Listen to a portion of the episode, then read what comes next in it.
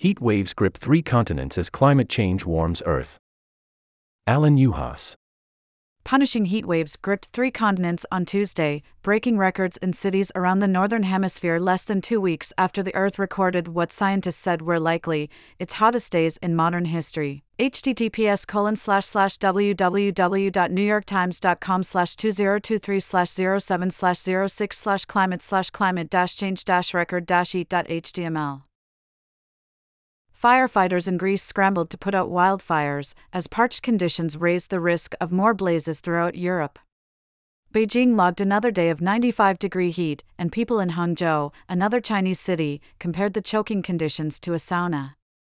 From the Middle East to the American Southwest, delivery drivers, airport workers, and construction crews labored under blistering skies. Those who could stay indoors did. The temperatures, afflicting so much of the world all at once, were a withering reminder that climate change is a global crisis, driven by human-made forces, the emissions of heat-trapping gases, mainly caused by the burning of fossil fuels. John Kerry, the U.S. Special Envoy for Climate Change, sought to coordinate some of the global response with the Chinese premier in Beijing as a heat wave clutched a huge swath of China. https://www.newyorktimes.com/2023/07/18/world/asia/china-heat-carry.html The world really is looking to us for that leadership, particularly on the climate issue, Mr. Kerry told Chinese officials. Climate, as you know, is a global issue, not a bilateral issue. It's a threat to all of humankind. The planet has warmed about 2 degrees Fahrenheit since the 19th century and will continue to grow hotter until humans essentially stop burning coal, oil, and gas, scientists say. The warmer temperatures contribute to extreme weather events and help make periods of extreme heat more frequent, longer, and more intense. Also affecting this year's conditions is the return of El Niño, a cyclical weather pattern that, depending on the sea surface temperature and the pressure of the air above it, can originate in the Pacific and have wide-ranging effects on weather around the world. For hundreds of millions of people on Tuesday, the heat was hard to escape. In the United States, Phoenix broke a nearly half-century-old record on Tuesday, with the city's 19th consecutive day of temperatures above 110 degrees Fahrenheit, 43.3 Celsius. Elsewhere around the country, hot and humid conditions were expected to worsen along the Gulf Coast and throughout the Southeast. Wildfires raged on for yet another week in Canada, having burned a staggering 25 million acres so far this year, an area roughly the size of Kentucky. With more than a month of peak fire season to go, 2023 has already eclipsed Canada's annual record from 1989. Fires also forced evacuations in villages south, west, and north of Athens, burning an estimated 7,400 acres of forest in Greece, despite aerial water bombardments to bring the blazes under control. We've had fires, we have them now and we'll have them in the future, and this is one of the consequences of the climate crisis that we are living with ever greater intensity, Prime Minister Kyriakos Mitsotakis said in a statement. Mr. Mitsotakis cut short a trip to meet European leaders in Brussels in order to oversee the firefighting. The Greek authorities, who opened air-conditioned venues in Athens to offer some relief, are also expected to restrict access to the Acropolis to cooler morning and afternoon hours, as they did last weekend after a tourist collapsed. In many European cities, officials have introduced cooling stations. And mindful of the danger, more than 61,000 people died in last summer's heat waves in Europe. According to a recent study, they have urged visitors and residents alike to stay indoors during the day's hottest hours. In Rome, where the temperatures surpassed 100 Fahrenheit, 37.8 Celsius, on Tuesday, officials mobilized a task force to hand out water and help people suffering from heat stress at sites like the Colosseum and outdoor markets.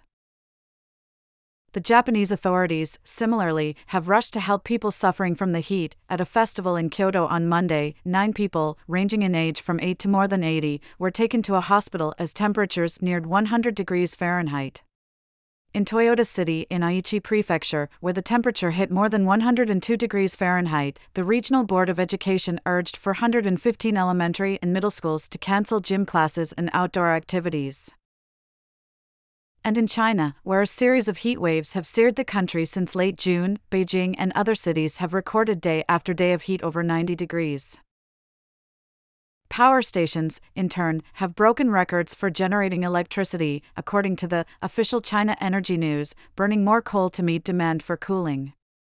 China uses considerable solar, wind and hydropower, but still relies on coal for 3/5 of its electricity.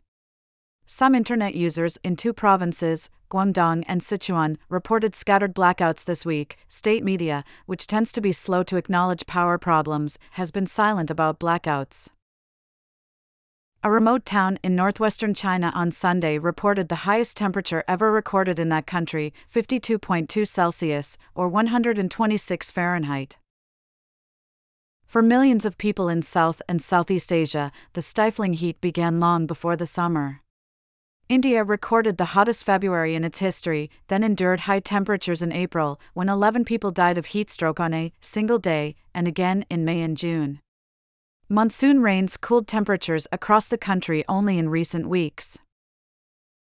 Even regions where high heat is normal, and where those who can afford to barely venture outside in the summer, have been experiencing extremes. At Persian Gulf International Airport on Iran's southwestern coast, the heat index, which measures how hot it really feels outside based on both temperature and humidity, hit an extraordinary high of 152 degrees Fahrenheit, 66.7 Celsius, at 12:30 p.m. on Sunday, according to weather data. The combination of 104-degree heat and soaked air, with 65% humidity, pushed conditions at the airport beyond what scientists have said humans can normally withstand. In Death Valley National Park in California, the thermometer read just over 128 degrees, 53 Celsius, on Sunday. It was in Death Valley, the 3,000-square-mile stretch of the Mojave Desert along the California-Nevada border, where the highest temperature was ever recorded on Earth, according to the World Meteorological Organization. In 1913 in Furnace Creek, California, the temperature reached 134 degrees Fahrenheit, or 56.6 Celsius.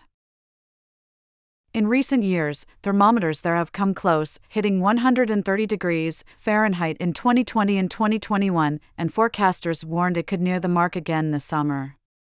But this week at least, the National Weather Service forecasts that temperatures in the national park should ease, relatively speaking, to 122 to 125 degrees Fahrenheit.